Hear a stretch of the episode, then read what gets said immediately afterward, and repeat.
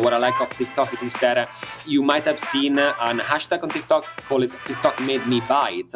It is uh, an hashtag that shows you how people they didn't even know maybe about a product, but they bought it because they saw it on the for you page so many times that after a while they just bought. You're listening to Retail Remix, your inside access to candid conversations with the people shaping retail's future. Here's your host, Alicia Esposito. I've got a fun fact for you. Anytime we have an episode that even hints at social media, it tends to get a lot of attention. And I think it's pretty clear why. Social platforms have been key watering holes for consumers to come together, share ideas, inspire each other, and even create content that helps each other. That's why influencer marketing and social commerce have really risen to the top as key priorities and key investment areas for retailers of all sizes and across categories. So, because the people have spoken, we have another great episode lined up where we discuss new developments in influencer marketing, how the acceleration of social commerce is leading to new influencer opportunities, and some key considerations that should drive your investments, not just today, but in the future as we see some new capabilities and new benefits from the top platforms. Alessandro Bogliari, CEO and co founder of the Influencer Marketing Factory, has worked with so many different brands and has honestly been around the block when it comes to influencer marketing and social strategy. So, nothing was off limits. We got into it all from influencer tactics, content creation to ensuring that you're creating an integrated strategy that includes some new networks. So, I think this episode has plenty of food for thought for you. With that, let's meet Alessandro. Alessandro, welcome to the show. Great to have you. Thank you so much for having me. So, you are co founder and CEO of the Influencer Marketing Factory, a great name, by the way. And you have worked with everyone from Bumble to Dunkin', Grubhub, Amazon, Universal, a very impressive range of brands. So I'm excited to talk shop with you. But first, let, let's go to the beginning of the Influencer Marketing Factory. What inspired you to start this agency to begin with? Yeah, definitely. So I was fascinated already by everything about influencer marketing since uh, I was actually studying. I was still doing my master degree while working, and uh, I saw a big opportunity. I saw that it was growing like crazy, and uh, there were already agencies at that, but uh, in my opinion, they were a lot related still to fashion. So a lot of vanity metrics, a lot of still nice faces in, in front of like you know social media, but there was not enough about, in my opinion, about data ROI analysis, uh, storytelling, and also understanding new social media. So what happened is that uh, I was already in the influencer marketing arena, and I said to myself, I know how to do like growth hacking, growth marketing type of things. I'm already in the digital marketing. Why not to mix together everything about influencer marketing, but also something more data oriented? So I co-founded it. It's now less than three years old, but it's growing really fast. We are now 30 people in the company and amazing clients. Some of the one that you said, but also we're working like you know with with some uh, other amazing clients, like uh, also like Google is one of like like partners of Google, and and so like we have seen everything changing lately, and we saw to each other, okay, let's do something a bit more for influencer marketing. Let's showing to clients that you can do even more. So not just finding metrics, but actually having a return on investment. And I mean, we also saw other opportunities like TikTok before everyone else. Uh, I can definitely tell you more about that later. But we saw new trends coming which said influencer marketing is changing, is growing really fast. So let's start combining together data and influencers together to give even more reason to decision makers in the marketing team to actually test it and scale up uh, as you would do with other type of like you know programmatic and so on. So again, what, quite fascinated by the industry. So a big opportunity, a blue ocean for new social media like TikTok, and we said let's do it. Yeah, I love that. So it seems like the big differentiator for your firm is that you're kind of bringing that data and insight into the mix, that you're looking at influencer marketing through a more strategic lens as part of the marketing stack or marketing strategy playbook, so to speak. So it, it's more of a integral part of a brand approach versus like, oh, like let's just partner with this influencer and see what happens. Am I getting that right? Yeah, 100%. Uh, we say all the time that influencer marketing should be seen in a serious way as you would do with, again, you know, programmatic, paid media, and even other like, you know, different niche of, of digital marketing. So it's time finally to show to businesses and clients and everyone that influencers is just not anymore, you know, vanity metrics or again, a nice picture. There is so much more. We can integrate influencers with uh, so many other implementation and second touch points, uh, remarketing marketing, uh, uh, specific promo codes, uh, and so on. Even the creator economy is changing a lot, and influencers are making so much more money thanks to different revenue streams. So we wanted to show that. We wanted to say it's important to set up KPIs and retargeting and tracking pixels when you do influencer marketing, because if not, you're gonna waste a lot of time. So since day one, we said we want to mix together again, like the importance of the storytelling, the authenticity of influencer, but also data in order for every client to be able to justify a marketing expense like that. Yeah, that makes total sense. And especially now, marketers are feeling more and more pressure to prove the value and the impact of their investments. And I'm sure influencer marketing is no different, especially because depending on how high or how macro you get into your influencer pool, like that can cost a pretty penny, especially if you want to develop a valuable partnership with a creator and, and do something a bit more ongoing rather than pay for play, so to speak. Yeah, absolutely. And this is the thing that is also changing. Before we were seeing more one shot type of activity. A lot of clients and companies were just uh, using a small budget for influencer marketing where they were just doing that on a side. But uh, we can see there is been a big shift in the last, let's say, two, three years. Uh, companies are definitely um, investing more budget and also on a sort of long-term relationships. So a lot of the times, maybe you reuse the same influencers uh, that worked well for you in the past, uh, and you want to have top of continuity in the storytelling. So uh, again, we were going before from a sort of one shot testing activity type of project base to something that is more on a continuing base on a yearly project. So uh, we're definitely happy to see that that clients are understanding that uh, it's not just anymore something nice to have it's actually a must have nowadays yeah, absolutely. And it's been fascinating to see the expansion of different categories. I mean, you, you, mentioned that apparel, even beauty, have been really hot markets for influencer marketing, prime markets, largely because I think it's it's relatively easier and, and it makes sense at face value, right? Like you you trust tastemakers, you trust, you know, the bloggers you read and follow. It just seemed like a natural extension or transition.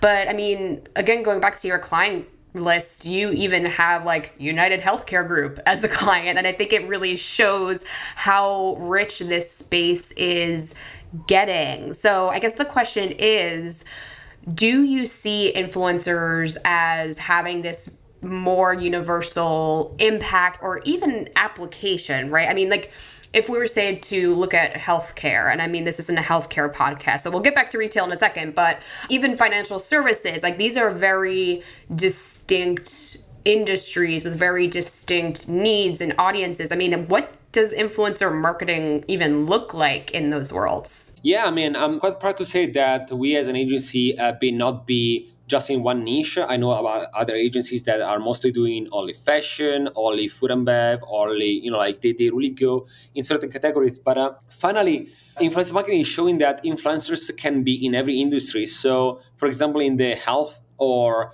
in financial, all these more traditional businesses are, are, are like finally understanding that uh, new generation, especially Gen Z and uh, millennials, uh, they are looking for information on social media. So if we think about health uh, and insurances and personal finance, uh, it's uh, always topics that are definitely not that easy to understand. So instead of like try to understand by yourself or with traditional ways that you want maybe to hear out your favorite content creator or influencer that can guide you on getting the best insurance possible for yourself uh, for your pets uh, or if you want to understand how to invest money especially with 2020 and all the covid situation we saw a big increase actually in interest from gen z millennials in investing money. And so instead of again going maybe to something that is a more corporate way so the typical you know the website of the of the corporation of the bank or whatever that is usually not that um, you are missing that personal touch, uh, the storytelling on that. But instead, if you have your favorite influencer that is guiding you on getting your new policy, your new app, uh, where to invest money, and so on, it's even an easier way for you to understand, uh, uh you know, certain complicated and complex uh, topics.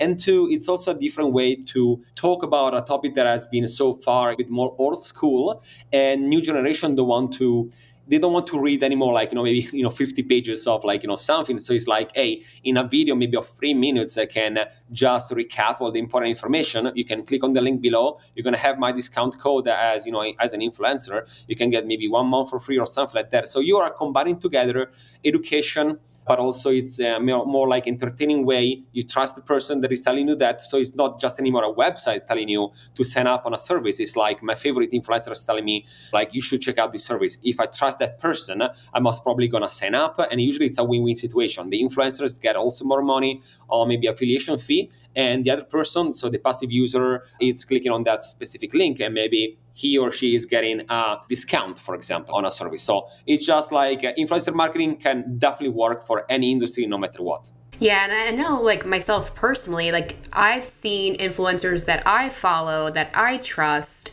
start to expand their partnership pool based on what is happening in their personal lives. So, for example, there are a few like fashion bloggers that have you know, moved into homes, which has led to home good partnerships and even home improvement partnerships. As they start a family, they like partner with automobile brands, right? Like I know Volvo has a few pretty well-known influencer partners and then, you know, saving for their child's future. Like it's very fascinating to see how influencer partnerships can evolve and how different parties can come into the fold based on those authentic life moments. So I think it just really shows that there is opportunity, there is space for like several companies in one influencer universe, I guess you could say. Yeah, totally, especially because as you correctly said, we are in a moment of our lives where there is so much rel- relatable content and authentic content that uh, that's why a lot of new generation they are not watching tv anymore because it's difficult for them to relate to what they see on tv and usually it's like this type of cold promotion. But if instead i see someone my age in my situation that is telling me that hey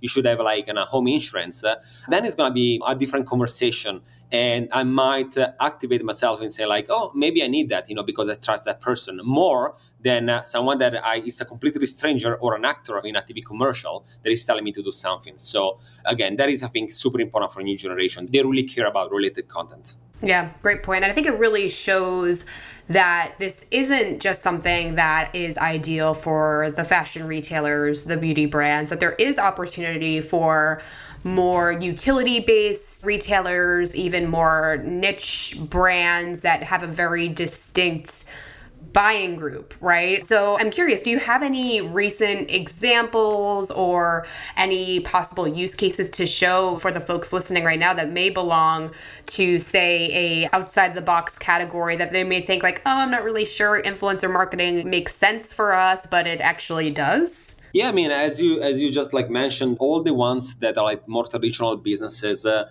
insurance, banks, uh, personal finance, but even uh, sometimes even like you know other type of services that might not sound like B2C. So anything in the B2B, if uh, you can find the right influencer with the right audience, uh, actually you can activate those. So we have tried so many different industries in different geolocations. Uh, there might be maybe something really specific and niche. For example, something that I wouldn't recommend. Maybe it is anything that is like really technical and where the decision makers might not be on the specific social media. You know, so sometimes maybe solu- provider solutions or really technical technical tools and platforms. In that case, it's something that uh, an influencers might have some difficulty in activate people but other than that anything that is also like service based uh, it definitely works well lately. So to be honest, like I, I cannot think like a specific uh, example, mostly because again, like you know, some some data sometimes you cannot share like in details, but uh, all the different like uh, categories that you mentioned before finally you know can work. And it's not just anymore on uh, maybe you know like some people think of b2b mostly linkedin but we saw fantastic example of activation for banks and personal finance and uh, and so on on on youtube and even on tiktok. Because in 30 seconds sometimes it can be informative and still uh, try to give like you know a call to action to people watching. So again sometimes you want to do like something that is going to be more 10 minutes type of explanation slash tutorial on how to you know find the best insurance. Sometimes it's just like 30 seconds, there is a sort of teaser, but that's can still move people and drive traffic to a certain website. So again, unless it's something super specific, really detailed, like in something in a niche, super narrow, that might be a bit complicated to activate. Other than that, to be honest, tried so many industries, they're working well, and companies are finally happy that they are able to communicate their new product launches to generation that are just not watching TV anymore. Yeah. No, I think that's a really good point. I mean, everything's on our mobile devices now. So it's like, why even rely heavily on traditional media when there is new opportunity, even in streaming, right? Or long form programming through YouTube? Like, it still presents all of these new opportunities to reach a very specific audience, which kind of leads me to my follow up question for you around just the evolution of the social space in general. I mean, over the past year in particular, you know, we've seen social commerce really blossom. And I think obviously a lot of these players, the Instagrams, the TikToks, the Snapchats, were kind of capitalizing on that opportunity of us being at home and, looking for new ways to connect and, shop. But are there any standout capabilities or new opportunities that are really emerging in the social space that you're especially excited about or, or are working with your partners on and it's presenting some great opportunities. Looking i guess it could be both influencer activation as well as just general social commerce right? I think th- those are probably two buckets that melt together at some point yeah, definitely. I mean, I'm quite fascinated by social commerce. I've been studying that, uh, uh, looking at a lot of what is happening in, in, Asia, because in Asia, Asian markets are always so, so far ahead, like in terms of technology and community based when it comes to social commerce. It's also important, I think, to say, like, to the audience, just to define what social commerce is, because I noticed that a lot of people still have some confusion about the term, and they sometimes they misunderstand that for social shopping. So social commerce as a concept, it is that user can buy and finalize the purchase inside the social media app. So, one example, the easiest, I'd say Instagram shops. So, I am just on a profile of someone on Instagram. I can click on the tagged product. I can put it in the cart. I can finalize the process of the purchase inside Instagram, adding my information, my billing address, uh, and the payment method that usually it's uh, inside already, like could be PayPal that is associated with your account, or you can add a credit card and you finalize everything there. This is like usually a bit smoother and frictionless, mostly because you don't have to do extra steps to go to a third party website. So what I like personally of this concept, it is that it should help in terms of like, you know, increasing the CTR and also the abandonment rate should decrease because you are just removing steps from the process of purchase. So again, I, have been uh, watching closely what is happening in Asia and what is happening also here in the States and also in Europe, especially in the UK. Instagram and Facebook are the one that have been offering these from already a couple of years, I think now. TikTok is definitely integrating more options there. It's still a bit more e-commerce based, so what I mean by that it is that you can watch a video on TikTok, you can click on a button, let's say you know buy now or learn more, see product and uh, but you are still going to be redirected on the e-commerce uh, in an embedded browser similar to what happens usually on instagram stories whenever you do a swipe up.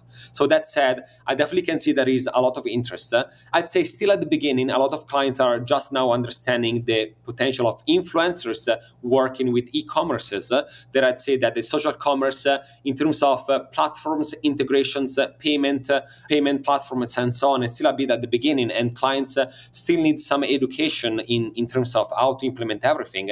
But I'd say that in the in the next year, uh, we're gonna definitely see a lot of more options for social commerce or on many of these new many social media. So i'm talking about again instagram it's already there. Tiktok is implementing more. We have been seeing pinterest going in that direction as well maybe even like twitter is going there like everyone is going in the direction of social commerce to open up a new revenue stream for as a social media. But also what i'm really fascinated and interested in that it is that for example instagram now is giving uh, option to some uh, selected influencers to get paid on affiliation fees inside the app. So one example it is that I am on someone's profile, I'm buying maybe a makeup, and the influencer is getting actually an affiliation uh, fee, a success fee on that purchase.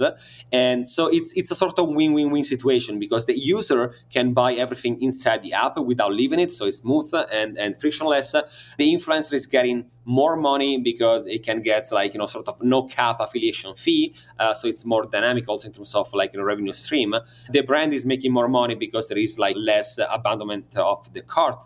And lastly the social media itself is also making money because they are getting a percentage of the sales. So again i can definitely see that it's still at the beginning but social commerce is going to be the next big thing together with influencer marketing. So the combination of together of having influencers talking to an audience, a big audience or a smaller audience, uh, and drive them like to buy something inside the app, uh, I think that can definitely bring a lot of benefits to everyone. Yeah, those are some really great points. And I know it's still very much early stages, and a lot of the conversations I've been having around social commerce, again, to your point, the transaction actually happening within the platform. I know there have been debates around changing the definition. It seems like we're making that shift to transaction focused in the platform which is you know i'm sure going to be a change for a lot of folks i know we're we're still seeing the capabilities being built out we're still seeing these blips of opportunities is your firm starting to kind of piece together like what the requirements are for success what are some of like the strategic considerations for an optimal social commerce strategy again it seems like you guys are kind of working in tandem with these developments but curious if, if you've kind of uncovered any preliminary best practices or, or considerations for the folks listening right now? Yeah, definitely. So what we have done actually, we also made a survey uh, to Gen Z and millennials, uh, especially in, in the United States. And thanks to data that we gather, we actually created a report about social commerce uh, on our website. And in this report, you can uh, find so many new information about how also users are their behavior and experience when it comes to social commerce because uh, sometimes maybe the mistakes done by social media and some brands it is that they think that people want certain things right but then actually they don't or maybe they have other priorities. What we saw for example it is that uh, even though social commerce it is interesting something that we noticed is that some people said that um, they do uh, start the purchase uh, process on mobile but then especially maybe gen z that are more on a budget uh, when it comes to b2c products uh, they prefer to go on desktop uh, and look for promo codes using honey or other similar chrome extensions. So for example that is definitely a gap between the mobile experience and the desktop. So maybe the time that mobile social media will be also offer the opportunity to put promo codes in the cart that will also help people more on a budget to find discounts so we saw that the idea of social commerce, uh, it is definitely liked by people. But then when we surveyed uh, the majority of the users, they were not happy with the user experience uh, as of now on the majority of social media that are offering social commerce slash e-commerce features. So again, even if the idea and the concept it is there, users are still uh, have been not that satisfied what uh, social media are offering as of now in terms of features and options. So I think that is definitely important all the time to ask your audience what they would like to see because uh, you might even in- integrate and implement a lot of different features. But if it is not what they are looking for, uh, you might just like waste a lot of time and money uh, without actually any any effect. So yes, I mean like we noticed that definitely a lot of different data and insights interesting, but I'd say that the one that I find more fascinating it is uh, as I've said before the user experience going from mobile to desktop because mobile is still missing and has gaps uh, when it comes to how to actually optimize your work in terms of discounts, promo codes, and so on. So like if users still like are looking for those, they might not finalize the purchase online, but I'm pretty sure that in one year, two years, a mobile versions and apps and social media will have uh, like a so much, I'd say, complete uh, cycle of like purchase and tools and so on to offer to their to their users that uh, everyone in time is going to just finalize all the purchase in the inside, you know, like the social media. So again, a lot of lovely ideas, a lot of really nice concepts.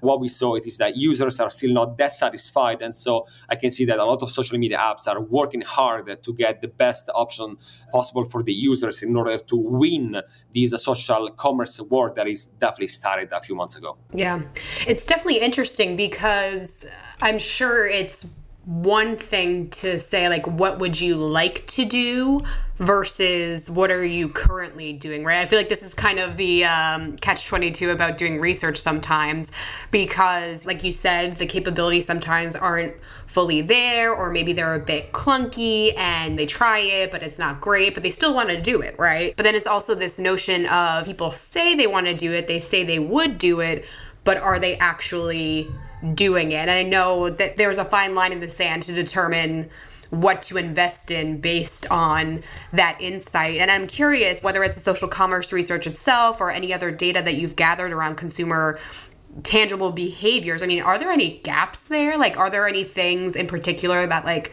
consumers say they would do or have interest in doing, but like when you look at the bottom line figures, like it's not there, it's not making momentum? Yeah, I'd say that one another interesting aspect that I've been closely like following it is uh, live streaming shopping. So combining together the social commerce aspect and the live streaming. In Asia, it is something common. During single days, uh, billions are sold in one day because again um, certain asian countries are definitely used to it's a different community it's a different culture it's it's just different so they're definitely used to buy online actually they go on live streaming because of uh, fomo and they want to buy something, especially in drop collections. What we see it is that, and we, we saw this lesson also with a lot of new apps in the last year. Just think about Clubhouse.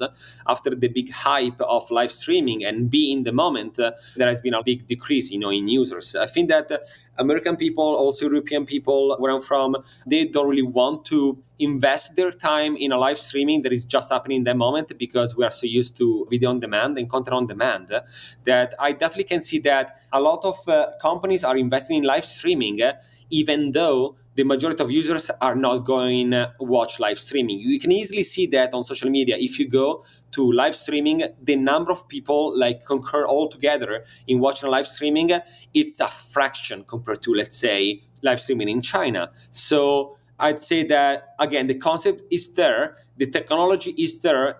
There is not yet a shift in the culture, in the user experience, in the willing to stay maybe one hour or two hours in watching live streaming without knowing what is going to happen. So I think there is still missing some gamification slash some time sensitive, you know, urgency or scarcity about the live streaming that is missing. So maybe if uh, influencers are going to start offering more something that is like, hey, I have to be there, you know, on the live streaming so I can do social commerce, I can buy in that precise moment, uh, so I can get any benefit. Then maybe will more people will jump on that.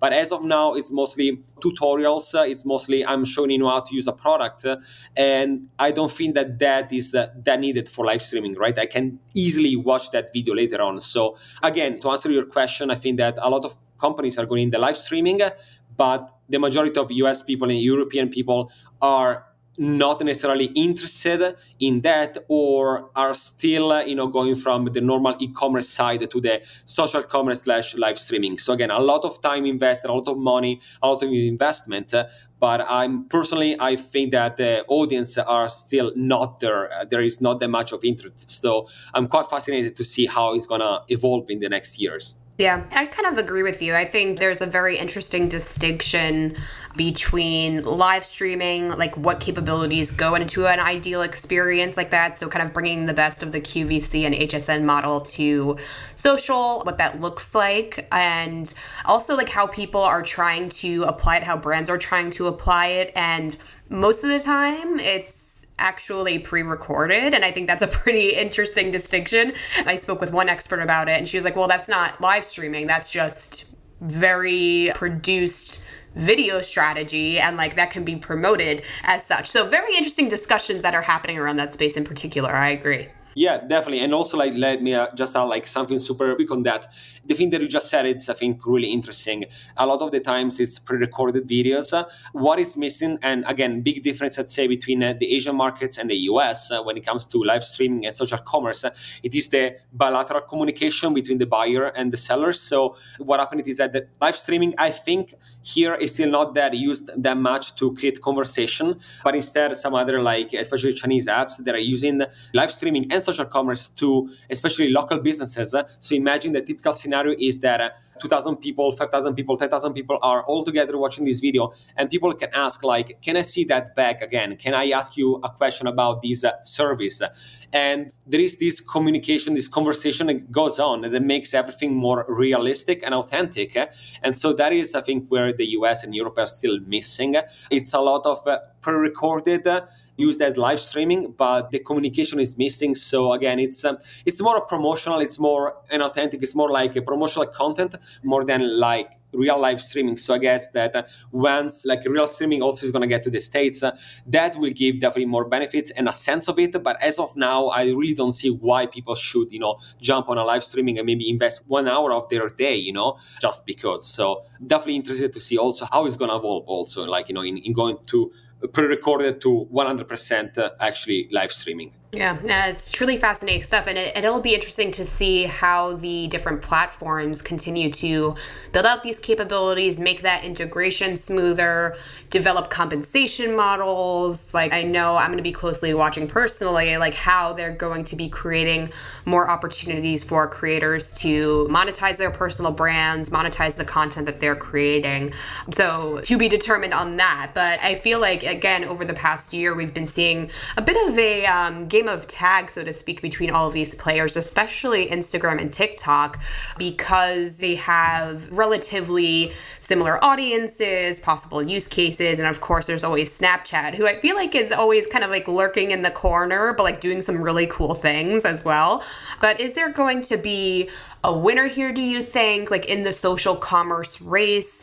Or is this just a case where, you know, healthy competition and mirroring and iterating upon capabilities is just going to be helpful Helpful for all of the businesses that want to capitalize on this social commerce opportunity? Like, where do you think the competitive space is going? Yeah, so I mean, we have seen in the last year, in my opinion, we saw a bit less of innovation and more like a copycat type of uh, mindset and mentality. So a lot of social media are a bit like you know copying each other's features. Whenever some something is working, they are going out with their own version. The problem of that, in my opinion, is that uh, if you don't have any more your own identity you and you lose your identity as a social media you might also lose your audience right that came on your social media because they were looking for something different. So that said i think that it definitely can help. I mean, competition, in my opinion, always help to integrate more things, to accelerate processes, to implement uh, different uh, aspects. So it's definitely going to help. I'd say that each social media is offering so, um, social commerce in a different way. Uh, Instagram and Facebook uh, definitely comes from uh, Facebook uh, shops come from like I'd say more local shops and groups. Instagram it's it's still really like you know image oriented, so you can now implement uh, with your own catalogs and it's easier to buy but it's mostly like you know it's it's one too many right? I create one content i go to many people and they can click on it and they can buy.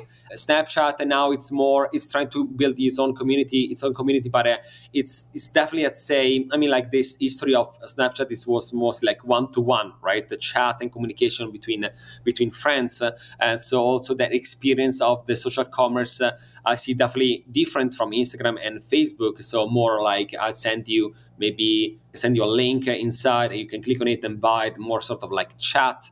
Even though they are now like you know working a lot on the spotlight and some originals, but still a bit different, let's say, compared to to Instagram for sure. And the one that it's also doing a lot, it's it's uh, TikTok, as I was mentioning before uh, before at the beginning. Uh, we've been working on uh, Instagram, uh, like since almost the beginning, it was late 2018, early 2019. We've been one of the first agencies offering TikTok influencer marketing when a lot of other people were just calling it a kids app. We actually believe in it since day one, and we saw it changing a lot. What I personally like of uh, TikTok, it is what I call it the one too many too many approach. So you create one content, right? It goes to many people. These many people can recreate the content with a duet, a stitch. They can remix it. They can use use the song. Like there are so infinite ways uh, to repurpose a content on TikTok. And so to go back to the social commerce experience, uh, what I like of TikTok it is that uh, you might have seen an hashtag on TikTok, call it TikTok made me buy it.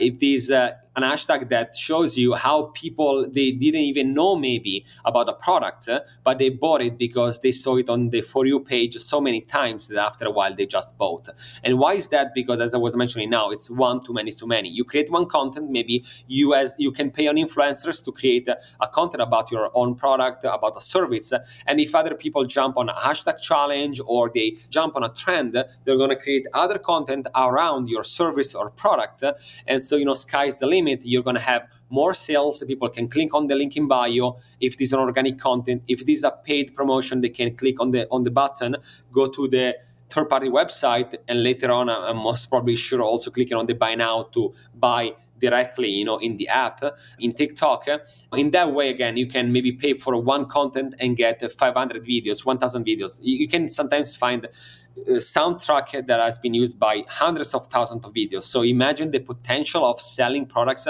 thanks to social media. So again, I think that there is not just one solution for everyone. Depending on your audience, the type of content that you create, you should check all the time and use different social media. And my last advice on this is like each social media is different, different rules, different guidelines, different audiences. If you want to create content, you should create uh, natively content all the time on different uh, social media. So if you're creating something for Instagram, do not repurpose that on TikTok. If you're doing something for TikTok, yes, you might maybe repurpose that on Instagram Reels, but all the time think that it's different demographics. So like you should create different content based on that. Those are some very helpful tips, Alessandro. I know content has always been important to social media, but I think as it gets more rich, more multimedia, and as commerce gets more embedded into that experience, marketers are going to have to, if they're not already, pay really close attention to their content marketing strategy, making sure it's aligned, making sure it's engaging, and making sure it's capitalizing on all of those opportunities. So, definitely some great food for thought there. We are sadly at the top of our time together. I feel like time goes by so fast when we're talking about social media because it's so rich and there's just so much to uh, peel back. But um, to close out our conversation, I'm, I'm curious because we're kind of at this juncture where we are seeing a lot of fantastic progress, a lot of the platforms are making moves in social commerce. I'm not going to ask you to share any predictions. I know we already talked about the competitive landscape, where it's at now, but I do want to ask you to close out as someone who is so involved in this space, lives and breathes it every day. Your role is to help companies understand the opportunities and seize them. I'm curious. I mean, what wish or hope do you have as someone who helps drive the space forward in a way? What hope do you have for social commerce or, or even for all of the brands and retailers listening now that are trying to capitalize on these new opportunities? Like, where do you hope this space would or will go over the next year or so? Yeah, I mean, I'd say that I, I really hope that uh, there is not just um, talk about implementation and integration, but actually a shift in mindset and approach, user experience, and so on. I think that sometimes brands still have to think about what their users want, right? The customer wants. So even though the technology can be there, you have to understand if actually users are going to use certain uh, features. So I'm really curious to see that. We've been seeing a big shift in the social commerce. Uh, we talk about the live streaming. We also what i also closely following is that the creator economy itself is changing. I i really hope that everyone working in in this uh, in this environment can finally understand that influencers are not just anymore mere promotional people that are just get paid to promote something but they actually can give to your brand so much more. They can give you feedbacks about what users want to see or buy. They can help you in co-branding things. We have been seeing especially in the retail world we have been seeing a lot of uh, co-branding you know new products and product launches with influencers. Uh, we we work a lot with dunkin and dunkin in the last year have done a lot of new uh, product launches in co-creation with influencers, right? Uh, because they are the ones that know what audiences want to see and buy. So, in a nutshell, let's say again, it's definitely important the technology side, but uh, never forget what actually people, how they think, how they behave on social media. And I also say, and this is like a more on a general broad like you know, terms, uh, never try to underestimate new social media. A big issue that say of uh, certain brands it is that they do not trust new social media. They think it's a waste of time. But what I recommend all the time is like spend actually time on TikTok, on Instagram Reels, on uh, on Snapchat, on new social media, on Pinterest. Like, do spend time, see how people communicate, see how people are creating content. Do not just say, "Oh, this is just a waste of time. I don't believe in this social media." Spend time there. You can get so many information uh, about what people are looking for, and just also try the like you know trust the new generation. They, they are the one that are going to be the new big spenders. So again my big advice is just do not read the news uh, about like a new social media. Actually download them like you know go there. Try social commerce yourself. Test things. You want to be an active user uh, and get your own feedbacks and your opinion on that. And uh, that is the only way to be in the loop and you don't want to be the next brand that maybe got bankrupt, bankrupt because you didn't uh, adapt yourself in the new social media arena. You're not adapting yourself in the new business models. And one week in influencer marketing, uh, it's like one year, you know, the rest of all the other industries. I can see that every single day it's happening so much. And if you are outdated by a few months, you can definitely lose a lot of customers because other competitors are going to get there and get your market share. So be there, be consistent, uh, get super updated on what is happening, trust the influencers and content creators. They know a lot about their own audiences. and again, like, you know, just be in the loop. it's changing every single day and you should be in the trends and, and understanding what is happening in the next future. Yeah, absolutely. And don't be afraid to test things. I mean, to your point, you brought up Clubhouse earlier on, and, and, I know there are so many new, more niche platforms as well where these communities are gathering and they're eager and willing to interact with each other. And that's where the hot pockets of innovation are, so to speak, for content creators and for influencers. So, the market needs to uh, follow suit. Alessandro, thank you again so much for taking the time. So much great insight, so many great recommendations, and I think action items that everyone listening right now can apply and put into action. So thank you so much for taking the time. Thank you so much for having me. And to all of you listening right now, if you have any follow up questions for Alessandro, we would love to hear them. Drop us a line on Twitter at RTouchPoints or on LinkedIn via retail touchpoints, especially in a space like social media. There are always new developments, new ideas, new opportunities. So let's keep the conversation going. And uh, if you liked today's episode or have any feedback for us, we would also love to hear from you in that way too. So go to your preferred podcast player, leave a rating, leave a review. This helps us ensure that we're having the conversations, hosting the guests, and sharing the insights that are most relevant to you. And finally, a shameless plug here. If you haven't subscribed to the pod, please do. We do new episodes every week for the most part. So this will help ensure that you get those new conversations as soon as they're available. As a reminder, we are on Spotify, Apple Podcasts, Stitcher, basically everywhere else. If you listen to podcasts, we are likely there. Thanks, everyone. We'll see you next time. Thanks for listening to this episode of Retail Remix. Be sure to subscribe so you never miss an episode. You can find us on your favorite podcast player. Until next time, keep mixing it up.